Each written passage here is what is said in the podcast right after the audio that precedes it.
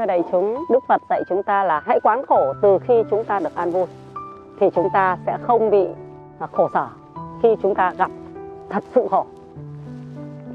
Để bắt đầu từ lứa tuổi thanh niên thì chúng ta khi mà à, thích một ai đó thì chúng ta hãy quán luôn từ cái lúc là người ta sẽ không thích mình và chúng ta sẽ có cái tư lương khi mà đối diện sự thật người ta không thích mình mình sẽ được an tâm đó và khi chúng ta yêu ai đó thì chúng ta sẽ quán đến nếu như người này bỏ ta thì ta sẽ thế nào chúng ta luôn luôn được định tâm khi chúng ta à, thành công thì chúng ta sẽ quán đến cái hành xử của chúng ta lúc chúng ta thất bại tức là chúng ta sẽ quán ngược tình thế với tất cả mọi sự việc tức là quán khổ ngay từ lúc chúng ta chưa khổ thì khi mà chúng ta không bị bấn loạn thì đầu óc chúng ta sẽ sáng suốt và chúng ta sẽ xử lý được mọi việc một cách tốt đẹp hơn ví dụ như là các bạn yêu nhau, khi các bạn bỏ nhau, thì các bạn có thể chửi nhau, có thể mang cả lên facebook chửi nhau.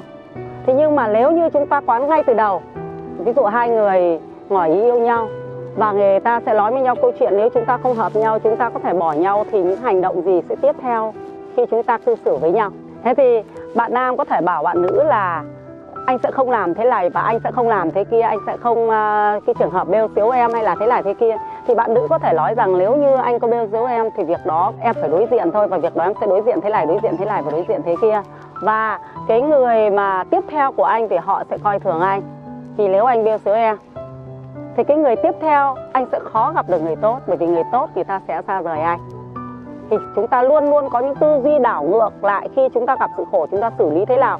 Thì chính cái sự khổ đó nó sẽ tự tiêu ngay từ lúc mà chúng ta có cái tư duy đặt ngược lại tình thế như vậy thế còn cô sẽ chia sẻ cái phần cao hơn của cái sự quán khổ trong cái mà chúng ta nói là sướng thì thực sự nó là thế nào bây giờ chúng ta hãy thì, uh, à, quán về từ cái hôm trước Tết đến bây giờ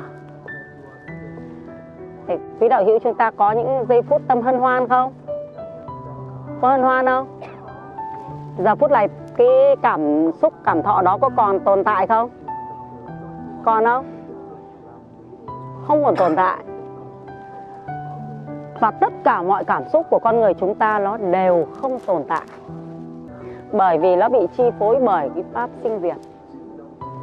Và cái khổ xuất hiện trong cái tâm hân hoan đó là gì? Là cái tâm mong chờ. Chính cái tâm mong chờ này ví dụ như là chúng ta mong chờ một ngày tết mong chờ người yêu đến, mong chờ cái mà mình muốn ấy là cái sự mong chờ thì chính cái sự mong chờ đấy khiến cho mình bất an. Các bạn đã bao giờ cảm thấy bị bất an khi chờ đợi không?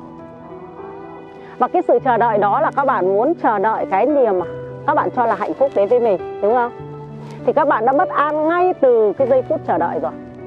Và điều bất an nữa đến nếu như cái điều mong chờ đó không thành hiện thực thì các bạn sẽ bất an hoàn toàn. Phải không? Thế cho nên đức phật dạy chúng ta là hãy quán khổ ngay lúc chúng ta cảm thấy nó là hạnh phúc và an vui. Ví dụ, cả nhà sum họp có vui không? Nhưng chúng ta phải biết rằng sau cái phút giây sum họp này mọi người sẽ chia ly. Phải không? Ngay phút giây sum họp này xong đây, chỉ xong khoảng một tiếng, hai tiếng hoặc một ngày cho đến hai ngày, mọi người sẽ chia ly. Và chia ly thì chúng ta sẽ cảm thấy nhớ nhung. Và nhớ chính là gì? Là khổ. Trong tất cả mọi vấn đề, nó đều xoay trong cái tâm khao khát, mong đợi. Cái gì cũng nằm trong khao khát và mong đợi mà. Ví dụ như chúng ta đi từ dốc lên đến trên này, thì mỗi người, mỗi tâm niệm, có người mệt quá thì muốn được nghỉ một chút, phải không? Cả một đời người của chúng ta là sống trong cầu mong, khao khát và chờ đợi, phải không? Không bao giờ cái tâm đó nó có thể dừng. Đấy nhá, vừa lấy là yến đã phân tích cho tất cả các đạo hữu nghe thấy sự chờ đợi là bất an, mong mỏi là bất an, đúng không? Cái sự việc thành công rồi, đến lúc nó không thành công thì bất an, hợp rồi tan thì bất an. Phải không? Thế thì bây giờ chúng ta sẽ nói từ cái quan hệ bạn bè nhé ví dụ như là năm người bạn rất là chơi thân với nhau. Thế thì hôm nay một người bạn có tiền, rủ mấy người bạn kia đi ăn. Thế và mấy người bạn đã được đi ăn này rồi, thì lại mong đợi một cái việc mà một người khác mời nữa để đi ăn. Đúng không? Tức là cái tâm mong đợi của chúng ta nó không bao giờ không sinh khởi. Có phút giây nào không sinh khởi đâu. Ví như là chúng ta mua được một bộ quần áo mới, chúng ta có mong đợi để được có cái cuộc đi chơi để thể hiện không?